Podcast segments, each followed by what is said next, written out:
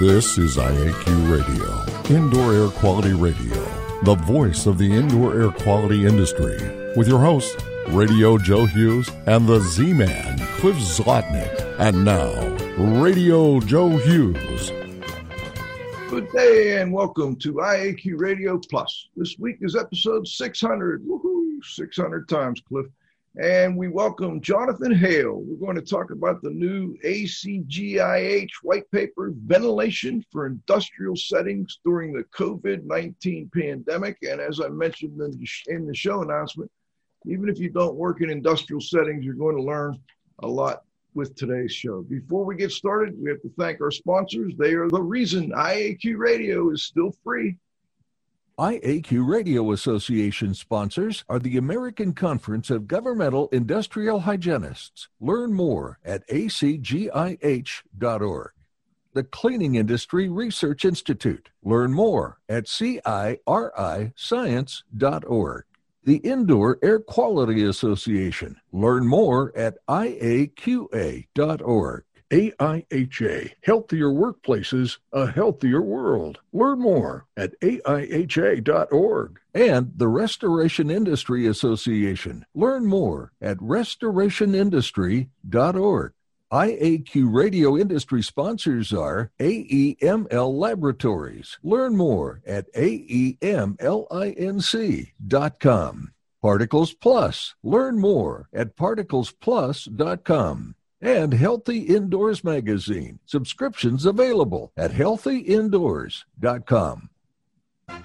And now you can win a cool prize. It's time for the IAQ Radio Trivia question. Be the first to correctly answer. Simply email your answer to C. Zlotnick at cs.com. Or if listening live, just text your answer from your computer. And now, here's the Z Man with this week's IAQ Radio Trivia question.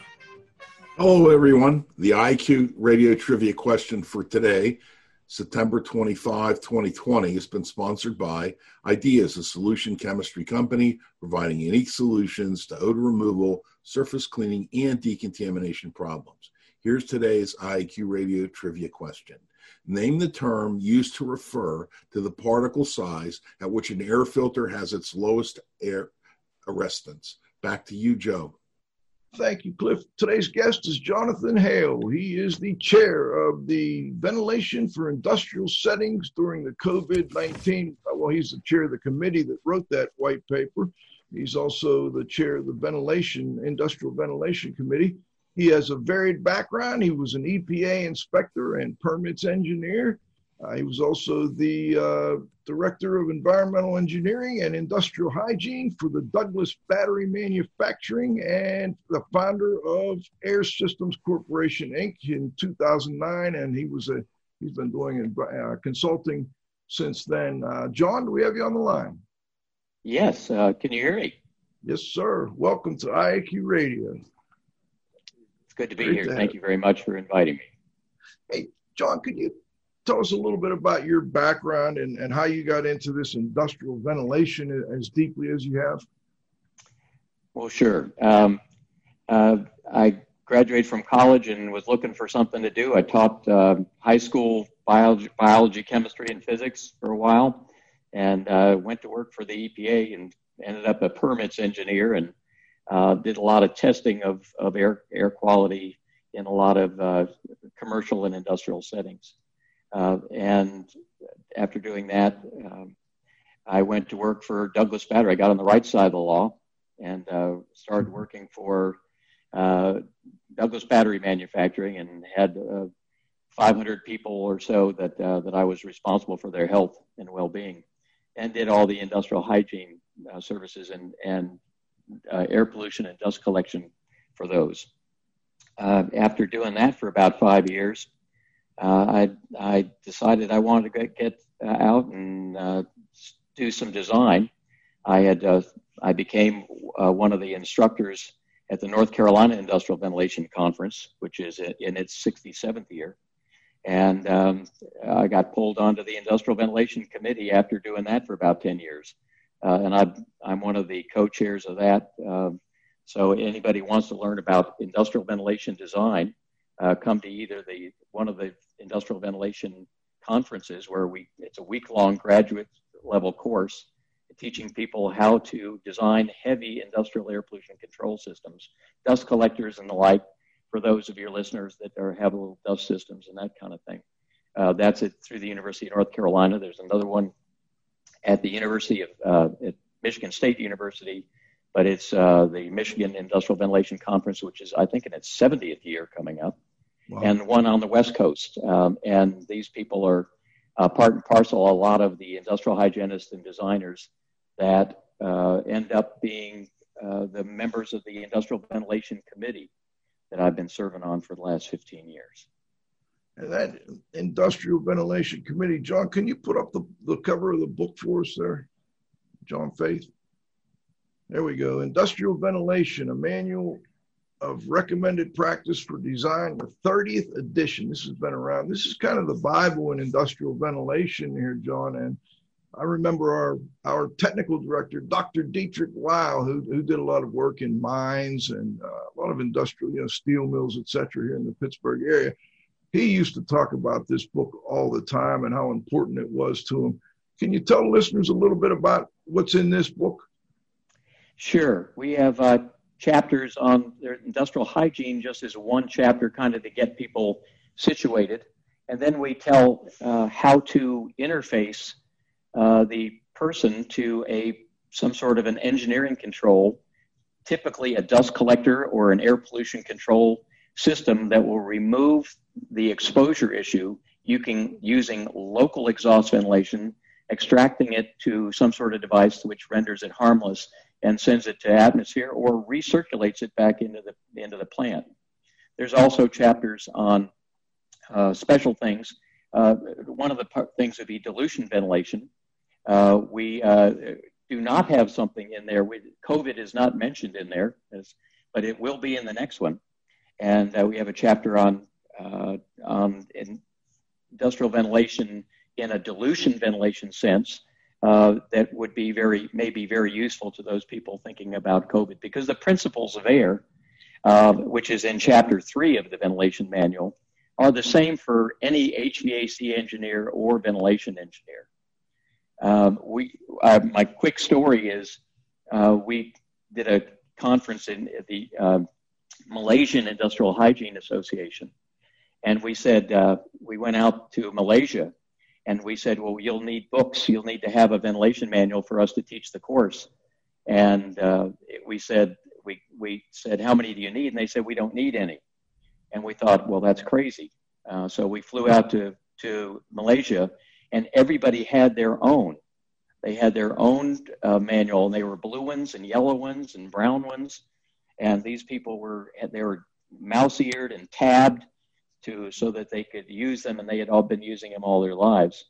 So we have a, a worldwide uh, following with this manual. Uh, it's even uh, published in once in Spanish.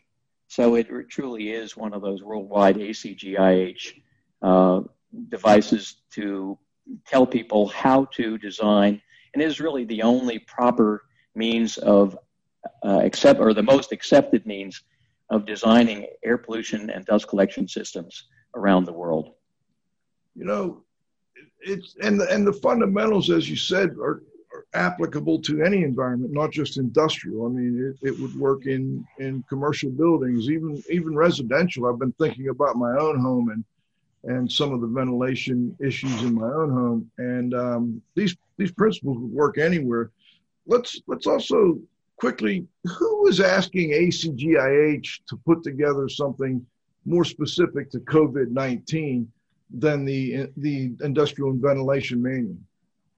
Well, put yourself in the position of the plant engineer or the environmental health and safety uh, officer who's saying, uh, you know, I, I really need to protect my employees. What do I do? Do I, I know I really don't want to move air around a lot, but I've got people that are hot. Do I make them turn off the personnel fans, the big pedestal cooling fans, which is, you know, a lot of plants down, especially down south, are, are not air conditioned and, and up north. Uh, so, you know, how do we do we tell them not to turn off when it gets hot outside, not to turn off the fans, or how about we got a lot of calls from uh, people asking about paint spray booths. Do we turn them off? Do we turn off our air pollution control devices, our dust collector systems? Do we not allow for recirculation of the dust collector systems? One of the things is is that industrial ventilation engineers uh, are hated by HVAC engineers and we, we don't we don't get along. It's it's we actually we actually love them. But every HVA the purpose of HVAC engineering is to make uniform in, in a room. What we want is we want the temperature the same in one corner of the room as it is in the other. So we do that using turbulent air uh, and the design with high velocity vectors or, or grills that throw the air out and project the air out to cause circulation and dilution, and, and so that you get uniformity. Well, if you've got a COVID virus, uniformity and spreading it around is the antithesis of what you want. Excellent. So we have very specific recommendations uh, in there that are, we feel like, in the, we, we felt like we had to put out this paper uh, in, in a very quick fashion to try to help people and give them an idea as to what kinds of uh, positive uh, forces they could do and changes that they could make in their industrial setting uh, and commercial settings for that matter. Uh, and industrial settings also go to operating room. An operating room is, is really an industrial setting. Oh. Or a, uh, if you think about it that way, or how about a rifle range? A rifle range is a place where you you're putting out a lot of lead and a lot of other toxic materials, and you're projecting them into, into a room and you want to protect everybody uh, from this concentrated toxin. And so what we do is we set up the air. Uh, we have a we have in the chapter 13 of the ventilation manual we have we have 155 different schematics on how to protect workers using air, and it's everything from kitchen to paint spray booths to a rifle range, or and to an operating room, or a mortuary table, uh, or as well as how to make steel or, or any, anything else. So with that being said, they, in a rifle range, we take all the air and we put it behind the, the people that are shooting, and we take the exhaust all out from behind where the, it's being shot. And these, these same principles would be used in, for some of your clients, I know, for asbestos removal. Yeah. Uh, you want to contain the contaminant you want to take exhaust away from the contaminant that pulls it away from the face of the employee. And you want to do that in a uniform fashion without a lot of turbulence. And so those, those basic principles are found throughout the industrial ventilation manual and are uh, useful in a very practical sense. Um, I am not a practicing industrial hygienist anymore. Uh, I haven't done it for 30 years. What I do, uh, what I did last year until I retired, was fix broken air pollution control systems and help people uh, by consulting to them to reduce their risk of exposure in employees. And it's all about reducing risk. Okay, John, we're going to go into um, some of the diag- the details and diagrams in the document and further explain what you just went through as a summary here. Uh, before we do, though, I wanted to ask you about um, the the first thing in the, one of the first things I noticed is you, that you had the hierarchy of controls. And, and, John Faith, if you could pull that up for us. Um, industrial hygienists and others are always talking about the hierarchy of controls. And I thought it'd be good to start with that maybe go over the hierarchy of controls uh, with listeners and give a couple examples. And then we'll move on and talk a little bit more about, you know, the air movement within these rooms, turbulent air movement, etc. Sure. And what, what we're doing is at every station uh, here, we're going we're gonna move from the elimination all the way to PPE. And with, with each furthering station that we go to, we are further reducing the risk. Um, and so uh, if we are if we have a COVID, if we have somebody that's COVID in our home, uh, we would we we can you we can eliminate that we can take them and we can put them someplace else. That's an, example of elimination. That's the easiest way to do it. Um, and that's also true of really any of uh, uh, any toxic material. There are a lot of things that have happened. For another example, would be we used to use flammable solvents. Well, flammable solvents are a real problem. So what we what we use in the workplace oftentimes are non-flammable solvents, and all you have to do to make a flammable solvent not very flammable is add chlorine to it or uh, some sort of a halogen to it. Well, there's some problems with that. Our body uh, with halogenated hydrocarbons, um, that sounds like a pesticide to me. So um, those are kind of things we, we some if we can eliminate or we can substitute uh, whether it's fire or if we have a chlorinated solvent, we may substitute it with a non-chlorinated solvent that is also not very flammable. So those are the best ways, and we that. This comes from uh, the basic. This is the basics of industrial hygiene. Hygiene, and it's used. It's found in the White Book, and it's really you know, it was provided uh, in the beginnings of industrial hygiene, and at the source of every industrial hygienist how they approach things. So with the COVID, if we if we place that the COVID in that context, certainly it has a lot of uh, can have a lot of meaning, uh, and we can do that with at each point. The next section in yellow is engineering controls.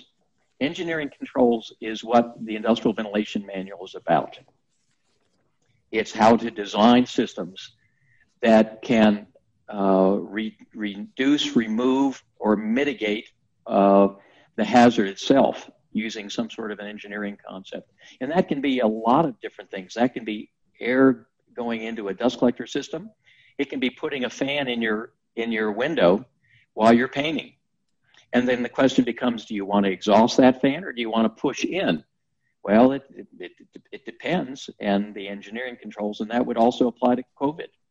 Then last is administrative controls. Engineering controls don't work very well without uh, certain industrial uh, administrative controls. Think of it as so work practices are an example of an administrative control. It's how you handle the product. It's how you handle the patient. Um, and then finally, uh, the, the last uh, we, we use is, is uh, personal protective equipment. And PPEs can be anywhere from a mask that uh, doesn't protect the transmitter, but, it's, but it reduces the, uh, the airborne particulate exposure to people that are at six feet away from those projected particles that from sneezing or coughing it doesn't do very much on the breathing out of the particles that are, are extremely small. Um, it, although it does do something there, and it doesn't protect the person that's wearing the mask as well as we would like.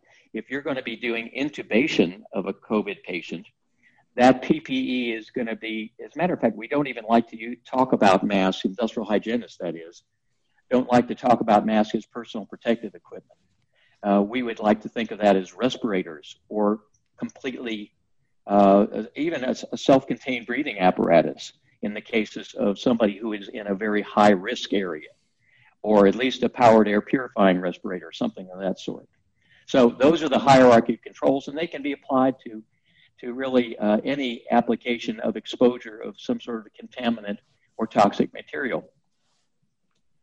John, let's let's talk a little bit about ventilation and, and the the I guess the fundamental types of ventilation. You talked a good bit about ventilation, and, and I just want to make sure we got our terminology.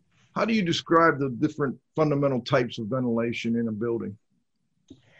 Uh, well, there again, that there's that thing with the HVAC engineers who want to blow stuff around, and industrial hygienists uh, would would and industrial ventilation engineers, uh, who are oftentimes industrial hygienists, would would want to segregate the contaminated air uh, uh from the air that has has got the COVID in it. So what we try to do is try to use the natural tendencies of air to uh, to provide us with better protection. For example, uh, we talk we talk about risk, and I'd, I would like to talk about risk a little further. Uh, the possibilities of COVID are I'm not wearing a mask right now, and neither are you. But you're in a, in a semi protected area. Are you at risk? Well, certainly you are, and and there could be a COVID uh, vector traveling and and piece of RNA traveling around for lots of different reasons, and they can be transported for long long periods and distances. So, uh, but we, re, we we take care of risks every day. There are risks uh, if, if you're going to go to the store, you're going to have a risk But getting in the car. You could get killed in the car.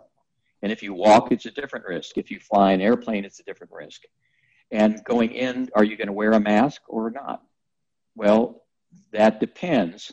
And it really, are you going to, uh, are you going to get on an elevator if you uh, want to go into a building?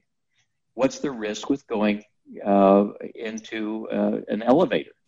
Well, an elevator is a very small area. If there's no one in there, then you're probably pretty safe. If uh, if you wanted to make it safer, you'd make the elevator bigger and still not have anybody in there. But it turns out that some of the testing done by EPA and a professor out of Texas, he, he will cite that the elevators are maybe some of the safest places uh, for COVID exposure that, that you can, can get because the air turnover rates are so high. Uh, elevators are designed with a, an exhaust fan, and they bring the air in at the opposite end of the elevator, so that so that you get um, immediate turnover and very little mixing. Now, if you get a couple of people on there with COVID that are, are, are joining you in the elevator, your risk is going to jump, even with the air turnover rate every minute or so but also we from think of it in, in the same sense as uh, what we would do in the the rifle range, or even in a paint spray booth. What do you feel like the chances are of catching COVID in a paint spray booth would be? Well, it turns out unlikely. very unlikely, unless somebody is standing up upstream of you sneezing. Right. Now all of a sudden it, it, things change. So but oftentimes people are wearing respirators, PPEs in, in, inside those things.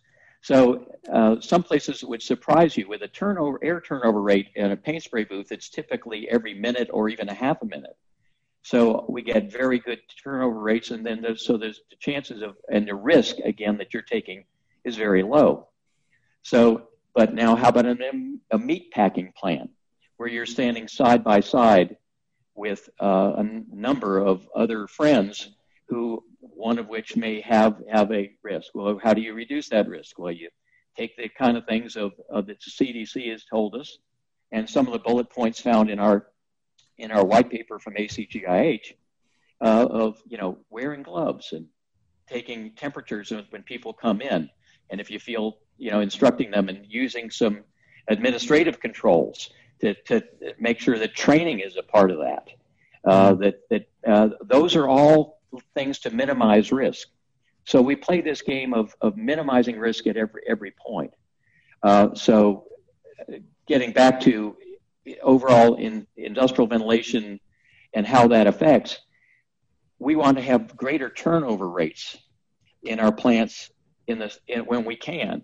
We have to keep in mind that in the wintertime, that's going to be pretty expensive. But certainly, an, a paint spray booth is exhausting 10, 20, 30,000 CFM of air. That air, I have this equation that I teach my students in industrial ventilation called, it's called Gazintas equals Gazoutas. It's one of the most important equations you can have. Or what comes into a, a facility is going to be the same thing that goes out. Because otherwise, if you suck hard enough, you will pull the walls in. Air will come in someplace. Uh, when air comes in under in through doorways and under under seams and, and doors, we can get high, very high velocity currents that cause a lot of turbulence. So we want to turn we want to have very high turnover rates.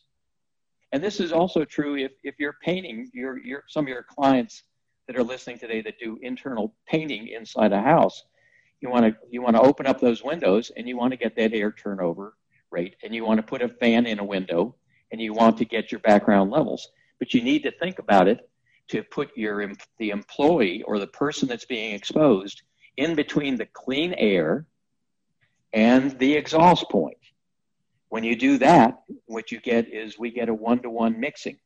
And one to one mixing is a very important thing because if you if you blow this stuff around, we get we start to get exposure. And that's one of those problems. It's something when you get it's what is that exposure level? And we'll talk about that later maybe. But here, for example, this is a this is a kind of this is called displacement ventilation. And this is kind of how we would also like to do it in a, in a home if you were sandblasting or painting or something. You'd like to bring the air in from the side low and slow. That's the secret. Low and slow. Low and bring slow. Bring our air in. Low and slow. Because what's happening in a human being when we uh, are we are uh, a mobile source of contaminants. In the case of COVID, we walk around, but we are when we breathe out, we breathe out uh, a air that is 98.6. Hopefully, if it's 101 point something, then maybe we have COVID and we're in, really in trouble. but that all of a sudden that air is pretty hot, and it's buoyant, and it's also it will be 100% saturated with water. The water holding capacity of that air is is 100%. So that we know that because in the wintertime, what we can do is we can see our breath, we can see the condensation, we can see see the, that happening. So we know that our breath is 100% saturated. That makes that air. Water is lighter than air. The molecular weight of water is 18. The molecular weight of air is about 28.96 uh, grams per gram mole. So that said, we are our molecular weights are different, and that causes the air to be very buoyant. So what we do is I this is this uh, something I'm I I, I call because I like alliteration the human fume plume or the thermal plume. It's when we breathe out, we have this thermal plume that causes the air to naturally be buoyant and go up in the air. If we can bring the air in, I'm sorry, go ahead. Well, it's just, this I I really like the way this describes displacement ventilation. Uh, you know, low and slow, and then bringing it up and out. Um, and then, John, if you could go to the next diagram, I just want to visualize yeah. for listeners and, and, and, for viewers well, the this, the um, the standard way of doing air. Yeah, and then we can go back to that to that other drawing. In this case, standard is on the left. That's mixing ventilation, and we use high velocity vectors uh, like that you see in the in on the left hand side up at the top. Those are those vectors are, are or grills are wanting are doing everything possible to project that air around the room and cause uniformity. So our, our little COVIDs are little blue guys flying around in there, and those uh, those become uniform. Well, uniformity means you can't get away from the the toxin, or in this case, the COVID virus. Uh, whereas if we can use displacement ventilation, bring it in low and slow, allowing this plume of thermal plume to, to rise up and to cause allow stratification to happen.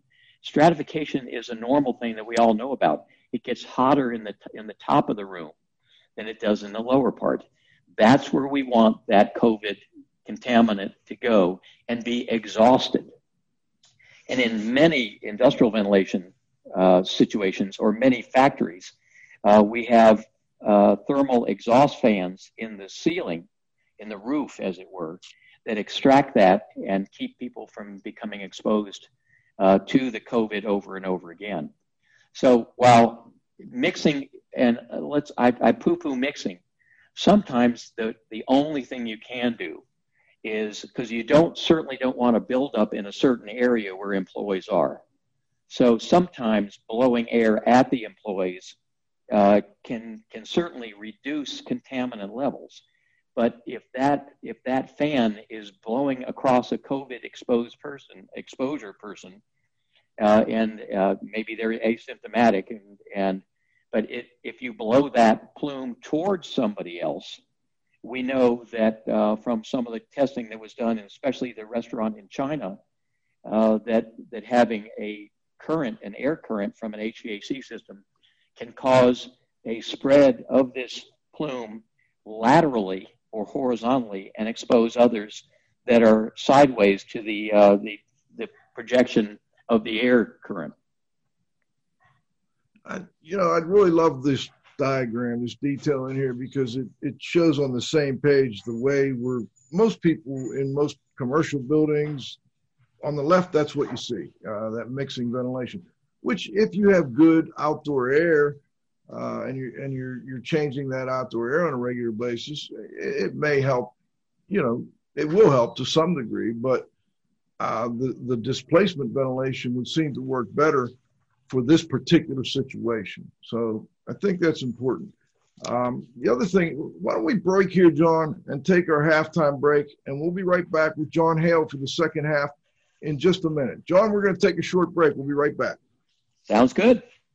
IAQ radio industry sponsors are Particles Plus engineers and manufacturers of feature rich particle counters and air quality monitoring instrumentation. Learn more at particlesplus.com. Count on us. Healthy Indoors Magazine, a free online digital magazine for industry professionals and consumers. Subscriptions available at healthyindoors.com and AEML Laboratories. Free FedEx shipping, great pricing, same day results, and never a rush fee. Learn more at AEMLinc.com.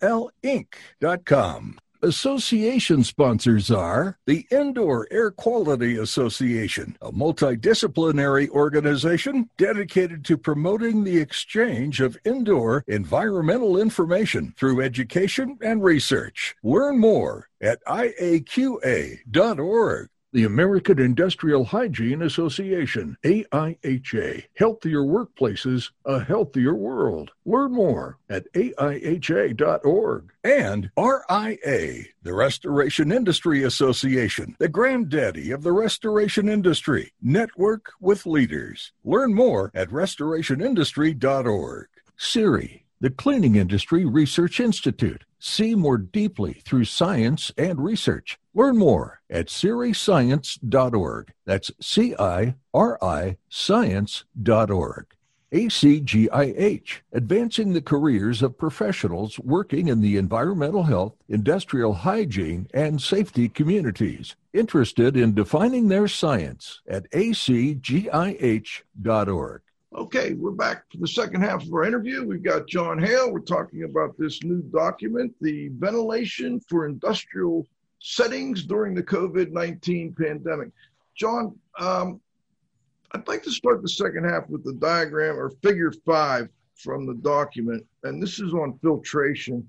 I wonder if you could go through this figure with listeners and and um, talk a little bit about filtration as one of these uh, engineering controls that we use to help keep people safe. Yeah, I don't want to give away the answer to the trivia question. Golly, uh, no, that's that's good. Um, the well, I, I let's see. I'm trying to think of where, where to start with this. Dr. Gritzmacher yesterday did a did a wonderful piece uh, that's at ACGIH that you can uh, listen to again that relates the, the, this this paper specifically.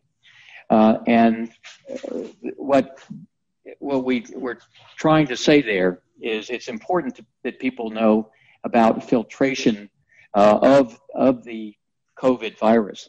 Uh, COVID viruses come in really two different flavors, uh, if I can use the, uh, an incorrect term.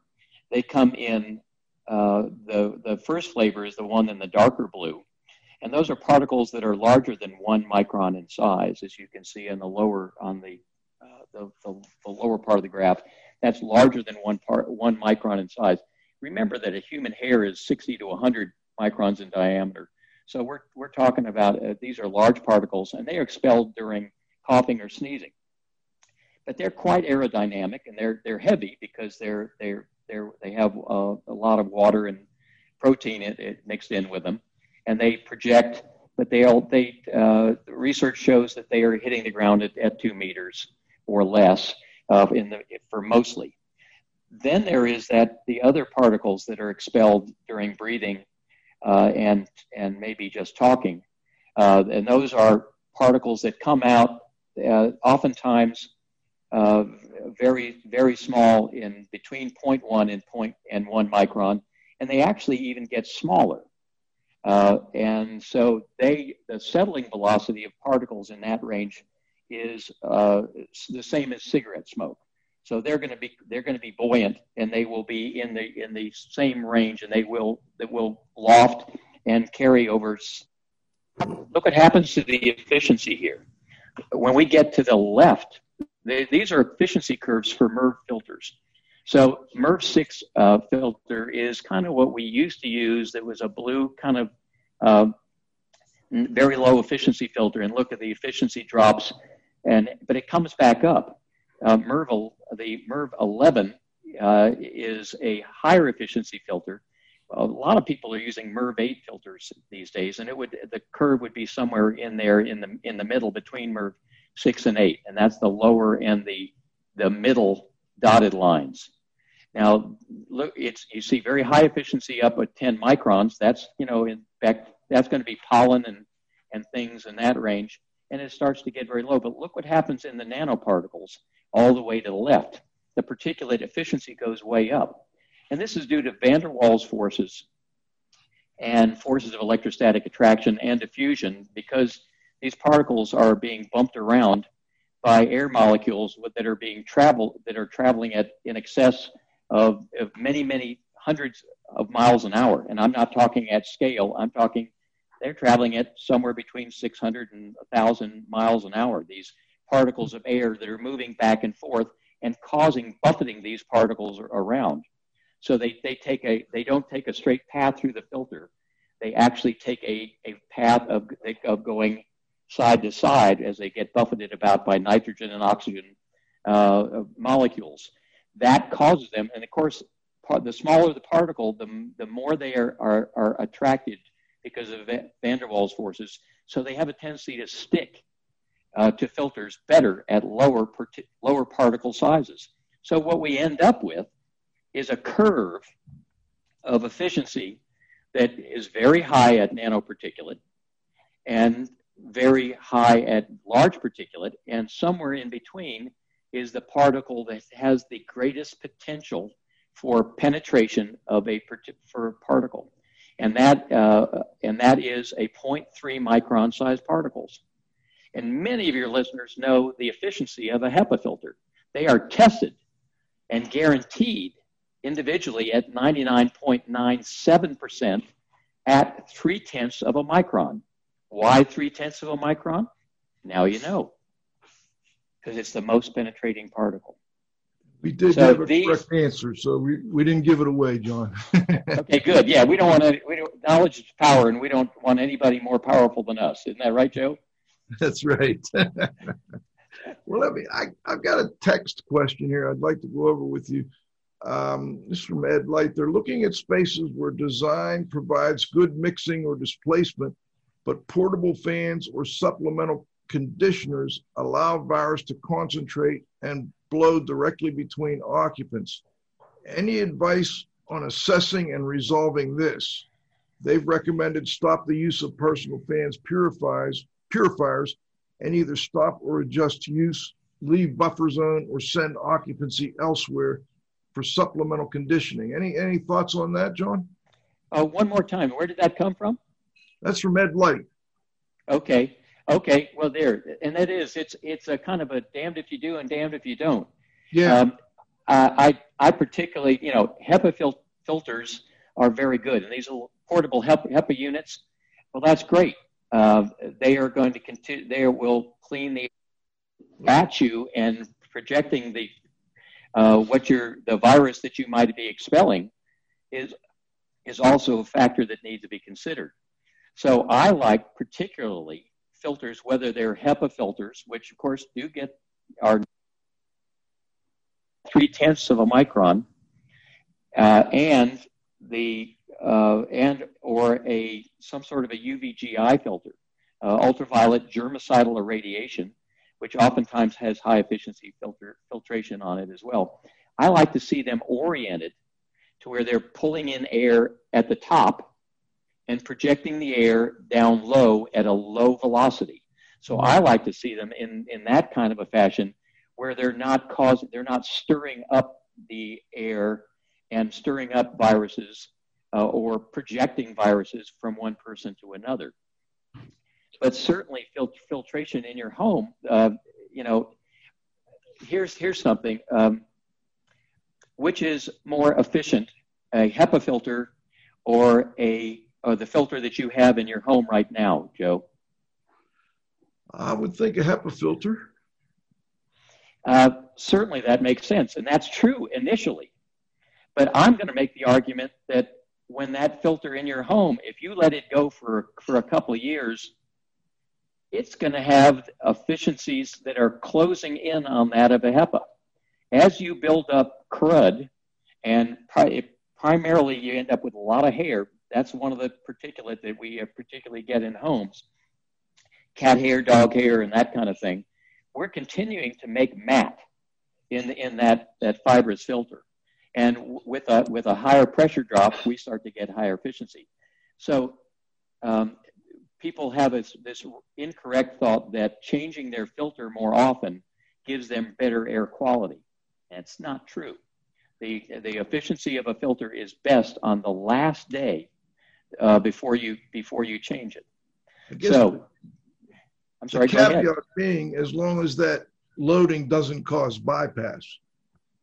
Oh, and there you go. That's a, a HEPA. You can't really have a bypass. They'll take 10 inches. Uh, I've seen HEPAs that were constructed to, to, take 20 and 30 and 40 inches of water column pressure drop.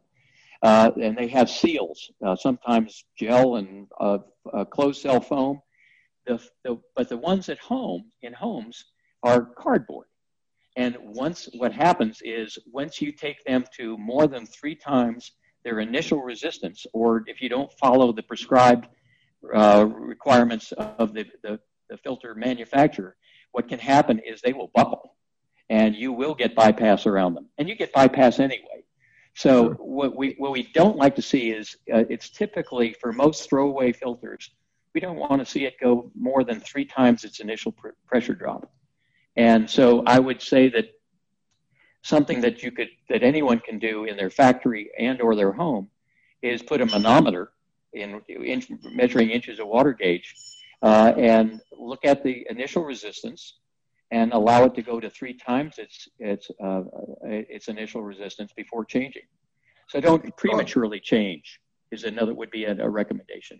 Well, I'm, I'm looking to at the uh, discussion, and I've got uh, for filtration based on our assessments and interpretation of the science. We're recommending finding the gaps to eliminate bypass, a frequent problem, good stuff, and don't need to allocate tight budgets to hire MERV uh, expensive with no evidence that reduces COVID transmission. Okay. Um, and I think the one I'm seeing, and I'm, I'm kind of agreeing, is, is are we overselling the usefulness and necessity of improved ventilation as a method to lower actual transmission? It's it's hard to know. That is uh, until we have. I think one of the one of the ways that we could figure that out is through the use of computational fluid dynamics. This is a new tool that we're uh, on the Industrial Ventilation Committee that we're really proud of, uh, and using computers to pers- to uh, project that, uh, and it allows the computer to tell you what is actually happening. Okay. So the use I, in the future, we'll start to see computational fluid dynamics and diagrams. We've used a lot of those now in the industrial ventilation manual uh, as the pictures that are in there. We used to have what we called trained lines showing air going back and forth and here and there. Uh, and now we really know where the air it does go using through the use of the computational fluid dynamics. So I would say that that's a, an important way to go in the future. Uh, I'd like to point to the fact that this document also has a, a real nice section on the different levels of controls and recommendations. So, under administrative controls, the things I think most of us have heard, you know, make sure you inform employees about the hazards and symptoms, provide a station to screen employees entering the building, provide training, develop enhanced cleaning and sanitation, stay six feet apart, supply additional hand washing stations, cover their coughs and sneezes. So, this is from a meatpacking, I believe, um, plant and they show the difference between bad, you know, setup and then a good setup, uh, maybe a little bit better setup with the partitions and the distancing, and then um, physical barriers such as platforms separate the workers, including where they need to perform tasks in tandem from uh, across each other. So they do a nice job there of of detailing the the way people should be set up. How often do you see displacement ventilation in buildings, John? I don't, I don't see it very often. I guess in industrial no, you may see it more often. Yeah, and, and that's one of the one of the problems is what what we would recommend is that people not bring in high velocity air uh, to blow things around because it really causes currents, and that's the only way to go displacement ventilation. So displacement ventilation is something really to be done in the future. But yeah. but in keeping those concepts alive, those are uh, using displacement ventilation is is a proper way in the future to reduce exposures in almost any setting. Gotcha. Okay. It may not be very practical, but it, it's certainly the proper way to do it. And is it more popular in other parts of the world that you know of, or? Uh, no, it's it's something that that really everybody is starting to look at right now. There are places, of course, that we that we do use displacement ventilation. Uh, uh, like like I said, uh, paint spray booths and uh, ranges. Uh, it is the same. Displacement ventilation is often used in uh, in painting cars and in operating room theaters. So it's it's not something that we don't know. It's just a specialized application of ventilation. Gotcha. Okay. And then, do you want to go to the uh, the last set of recommendations there? Yeah, let's do that. Well, we certainly would. These are the these bullet points are the ones that we really wanted to highlight to everybody. They're they're kind of simple and practical and pragmatic, and you know, and this is true in almost any setting, uh, whether it's a uh, a manufacturing facility or not. But certainly, we want to increase our outdoor air supply to 100 percent uh, we you'd like to take you want do we filter outside air? Well, uh, outside air should be clean. Uh, we certainly are, don't want bugs coming in, so we would like to have a, at least a minimum of efficiency uh, to keep out bugs. But any sort of recirculating system uh, using a dust collector system, the efficiency is relatively close to HEPA efficiency anyway. So keep your your uh, dust collector systems on, keep your paint spray booths on, uh, and those are, are, you know, and make sure that the ventilation system is performing as designed and per ASHRAE 62.1, which is the law in most places, and make sure that you're that you're going back and testing to make sure your, your HVAC supply air systems are working properly. Uh, we'd like to see maintain between 6 and 12 air changes per hour. Uh, and uh, this will provide you uh, uh a 99% purge in 30 to 60 minutes. This is based on, on stuff that came out of the CDC. Okay. Uh, you know, increase your filter efficiencies to MERV 13. ASHRAE came out with some really beautiful stuff uh, that that showed us how efficient the MERV 13 and 14 filters are especially the Electret type filters, uh, and they do get uh, very high efficiency. They're, they're, they may only be getting uh, 90% of COVID, but a, a, again, this is all about reducing risk, not sure. mitigating risk. We can't mitigate the risk of COVID. Um, so that's another, another really great advice. Uh, provided additional dilution ventilation to dispense small airborne particles. It should be introduced in the facility at low and slow. Low and slow. Uh, I like that. low and slow. Yep. Allow the ventilation system to operate continually if the building is, is occupied for long, long enough to allow for several complete air changes following the departure of everybody uh, from that building. If, if, if the system is shut down or set back at overnight, return to full operating conditions prior to those occupants' return. We want to clear it out as much as possible. Most of these efficiency uh, and air change per hour are based on this, the purge uh, equation found that in all industrial hygiene uh, data. But so we anything we can do to reduce the number of, of people in that area is is better. Uh, keep uh, make sure that your your restroom fans operate continuously, uh, and I would say temporarily disable uh, the use of hand dryers. Uh, this is I, I don't think this is I think next year we're going to have some sort of reason to want to put these air hand dryers back on. Really, which is good good for the environment. But I think in the in the meantime, we certainly don't want to be because they are again high velocity jets that are blowing blowing material uh, and could be blowing COVID around. So I also uh, allow, that you have in the with the bathroom fans, leave them on, but um, caveat: make sure they are directly uh, exhausted to the outdoors. Uh, that's very good because many of them aren't. So that so they're not doing you any good otherwise. I think a lot of times uh, people assume they are, and, and, and unless you check it, you may be surprised how often they're not. Well, that's that the point of ASHRAE 62.1. Uh, uh, it, it says that you go back and you actually qualify. This is a great time for facility managers and commercial uh, facilities to go back and check their, their HVAC systems and make sure that they are operating properly. Very important. Um, allow our next one is allow our local exhaust ventilation systems to operate continuously uh, w- when people are there.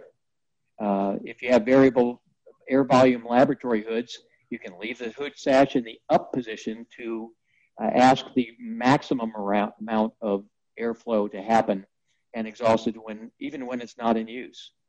That again, more air changes per hour. Uh, the, the general airflow direction should be from the cleaner air to the lesser air. Put what you want is uh, the you want to put I, so I say SECE, S E C E. Put in supply air in a non-turbulent fashion. You put the supply air clean on the employee, that direct directed at the employee. Then you have the contaminant generation. Then you have the exhaust. Unfortunately, our contaminator in this case is a human being. So we, we just want to put the human being between the source of clean air and the and the exit for the air. And so we like that upward flow without a doubt for the air to come up and and stratify and go out. But remember, always remember that uh, this is something that your your readers and listeners will enjoy.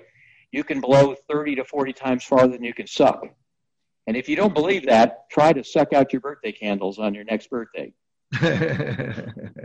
uh, you'll find that you can you you can blow a match out at arm's length, but you'll burn your lips uh, if you if you uh, try to suck it out. You you won't be able to affect it. So uh, that's that's and remember that it, it's 30 to 40 times the diameter of the fan. So the pedestal fans that are three three feet in diameter are affecting people 120 feet away. They're projecting that that contaminant that far away. Wow. But but yeah. Typically though, more outside air is better. But but those high velocity air currents passing through open doorways or from the pedestal fan can project viruses hundreds of feet. And there you go. That's kind of it. Use if you have a problem with that. I'm sorry. Yeah. I was going to say before we go, I wondered if you could talk about uh, local exhaust ventilation and the capture zone of local exhaust ventilation. Just a, uh, you had a nice rule of thumb on that in the paper, I believe. Yeah, this is something that's in in chapter six of the ventilation manual. But basically, the uh, the effect of a local exhaust hood, let's say it's a grinding hood, is one diameter away from that hood, we are getting you're getting influence. But you can't. What's happening is suction degrades. It's called static pressure, but suction degrades in all directions, x, y, and z, and it sucks as good from behind the, the hood as it does from in front. So it's degrading in a in a sphere of influence. That said, once you get one diameter away from the duct, that it's in the in the hood that's that's being used, you will be at at one duct diameter. You're really beyond its its influence zone, so it's going to be more likely to be influenced by uh, room currents that are just normal room currents than you are by the local exhaust ventilation system. Interesting. Very interesting. Now, in a case of an of a paint spray booth, you got if you have a 10 foot opening, let's say 10 foot by 10 foot opening in a paint spray booth, well, that's influencing within 10 feet. So you've got you've got a bigger so, zone of influence. Um, but typical entry velocities into local exhaust ventilation systems are in the we, we look for capture velocities of 100 to 200 feet per minute. So that is the velocity coming out of a, of a vector in an HVAC system is somewhere between 300 and 500 feet per minute. Mm. So, yeah, and if you can feel, here's another one. If you can feel air movement, then it is typically in excess of 100 feet per minute. So you have a, your own little hot wire anemometer or a velocity meter. If you have a warm hand and you can feel air across it, it's probably about 100 feet per minute. Interesting, John. John, be, before we go, any any final thoughts, uh, final comments for our listeners? Well, I think it's it gets all back into. I'll tie it back into the beginning. It's it really is all about that risk. You take risks every day. Um, if you're going to be intubating a patient, then you better have a control uh, system that includes a PPE, and that PPE better, better give you a, a protection factor that is going to make make you come home and see your family at night. Where you're where you're going to be, where there is a possibility of infection, be considering everywhere you go. Consider in your mind, how protected do I need to be? Do I even need to be there? Is it worth the risk? You know, we talked about elevators. You know, it might be the elevator might be the safer place, but when you get into a small room with a bunch of people and the HVAC system is not displacement, then you've got to think about where you're even going to sit in the room, or whether you want a control device that, that might be an extra um, device that might help to reduce the levels and reduce the risk. It's all about risk reduction. John, thank you so much. Cliff, any final questions or thoughts on your side? Uh, I, I, do. Uh, I want to just get off COVID for a second and uh, just have a, a, question for you. Uh, I never really thought about this, but several weeks back, one of our guests uh, made a comment that I've been thinking about ever since. And what the comment was was that uh, properly ducted bathroom fans and ceiling uh, and kitchen exhaust fans are typically the only fresh air that's supplied in many homes that that's it. Those are the really only sources.